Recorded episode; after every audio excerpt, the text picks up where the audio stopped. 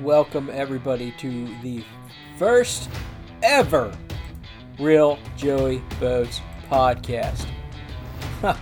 I am uh, excited about this. I am jacked out of my gourd for this one, I tell you. Um, so, you're going to ask the questions why the Real Joey Boats podcast? Why start a podcast, brother? Okay, here's the reason.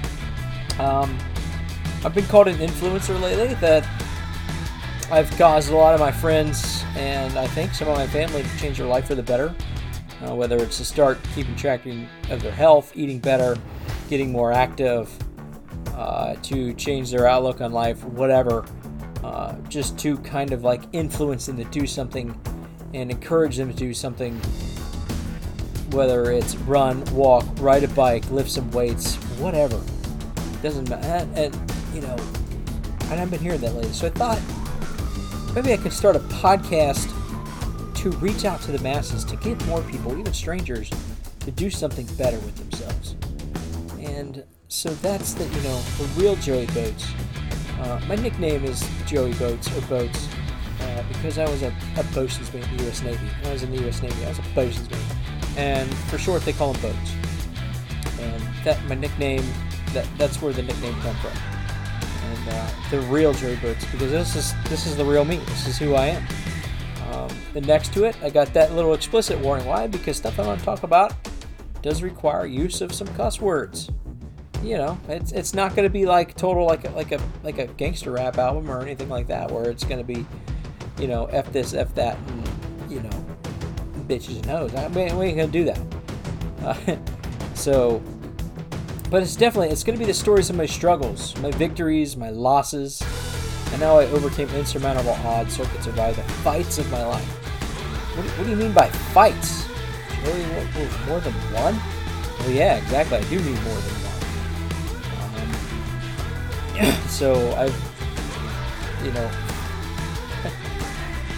I've started off introducing myself. My name is Joey, Joey Barrow. I am a two-time brain cancer survivor. So there's two fights for my life, right? You know, to besides besides myself, do you know anybody else that's been diagnosed with cancers? Maybe, yes, no. I think we've all been affected by that C word at least once in our life, whether it's ourselves, friends, family, co-workers, someone, right? So, and yeah, there's two fights for my life. And I, you know, that um, we're gonna we're gonna start with that. We're gonna start with the brain cancer because that's that's who I am. That is defined my life and who I am today. Right. That's why uh, the picture and my podcast is the way it is because I'm a fighter, man. I had to fight to survive. I had to fight those cancers off. I had to fight the demons. You know, besides the cancer, uh, I had demons. I was active duty military when I was diagnosed with cancer, 2005 right? And that uh, that sent me back to the civilian world with an honorable discharge, and I struggled once I got back. You know, I I definitely struggled, and those demons started to show. Whether those demons became alcoholism, or a sex addiction, or something, you know, it showed, and those demons were also besides alcoholism, besides sex. It was like, you know, it was depression, it was anxiety, it was anger, it was toxicity. And that led me to getting into toxic relationships and treating people like garbage or they were inferior to me when in fact I was the one who was inferior. You know, I was the one who was less than, not the people that I was treating that way. It was me. I was trying to compensate for myself. And that led to me losing a lot of friendships, uh, whether those, you know, were straight friends or relationships with family members or relationships with women. It led to a ton of stuff. So let's go back here a minute. Let's go back to 2005 when I was first diagnosed with cancer. That I was active duty military. Okay, I enlisted in 2003, and I was supposed to go in as a hospital corpsman, and I changed my rate to bosun's mate uh, so I could get to uh, the teams faster. For some reason, I thought that would get me to the SEAL teams quicker. Um, you know, I was kind of dumb. I was 19, so whatever. Um, so uh, my, my, my, my time in active duty was pretty good. I, I, enjoyed it. I had a lot of fun. I saw the world. Um, you know, met a lot of people, made a lot of friends, um, drink a lot of weird stuff, maybe even smoked a few things here or there. Um, but, you know, I digress. That's what not not what this is about. This is not about my time in the military because my time in the military wasn't very long. So, not even three years later, I was diagnosed with with brain cancer. I was active duty. Uh, my the day I was diagnosed, like my orders to BUD/S in Coronado were sitting on my chief's desk. Like, dude, I made it. But that was null and void now. I had cancer. I had to take care of myself. And I was actually married at the time. So um, I got married when I was 20. And, you know, uh, it was probably what 2007 when my divorce probably finally went through. And so this whole time, 2005, from 2005 on, and when I came back to Ohio, uh, I was on my own. I mean, yeah, I had family and I was hanging out with some friends, but when it came to my medical appointments, when it came to um, trying to survive, when it came to reintegrating in the civilian world, I was on my own. And, excuse me. so, there, that really caused a lot of animosity with with with people, with things, with the civilian world. You know, I thought like, look, here I am on my own. I'm fighting. I'm doing what I need to do to survive on my own without a support system. You know, I felt like the support system I had was just, uh, you know, my, my family making sure that I had somewhere to live so I wasn't homeless. Well, you know, we'll get to that in a minute. That well, that didn't exactly work out for me because I still thought I was alone in it. I felt like I didn't have anybody to turn to, and you know that made me into a bitter, angry person. I don't know how. I really, really looking looking at like how did that, how how all of these turn of events turn me into this person, this hateful, angry, depressed, anxious person? I don't I don't really know. So I mean, we could look back on it. We could look back on it, but like I said, I can't. You know, I don't want. That's not what this is about. This is about me, about the real me, about my struggles, victories, losses, overcoming odds, and I could tell you that I've overcome a ton of odds, and cancer being one of the biggest. And, you know, everything after that, you know, whether it was losing friends, being, sh- you know, shut up by family, being cut off uh, from my family because I wasn't treating anybody very well, you know, whether it was losing relationships, eh, you know, losing jobs, and you know the the only money I had to fall back on was my VA disability, which didn't come in until 2007. So all I had to fall back on at one point was my car, myself, and my two dogs. Like I had money, right? I had some money coming in, but I didn't have a job. I didn't have anything. So eventually that led to, you know, homelessness and alcoholism and, you know, just straight up, you know, miserable, just, just being miserable. Um, at least I, I'm glad that I didn't get tied into drugs. You know, I'm glad that like alcohol was the only thing because I see what's going on now and it just frightens me.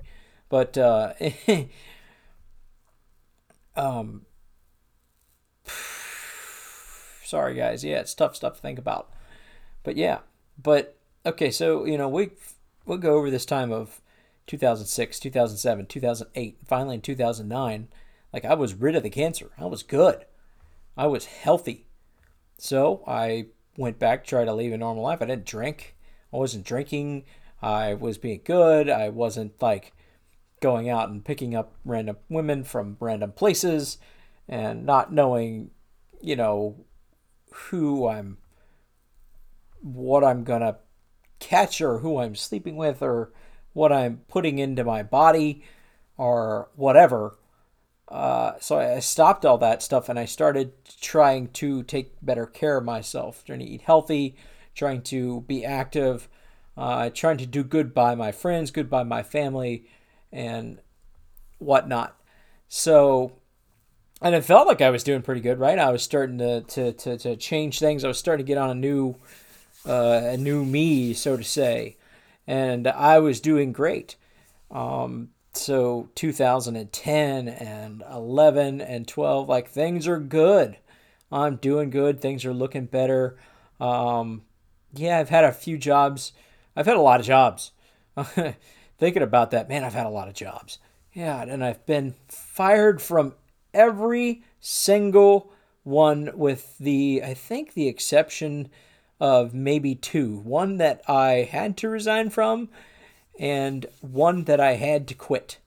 Uh, the one I had to quit was in like 2006 because my endurance was still shot from my uh, brain operation to get rid of the cancer. So there, I was that. Like I had there, I had to quit that job, and it sucked because it was a good job and it paid great too.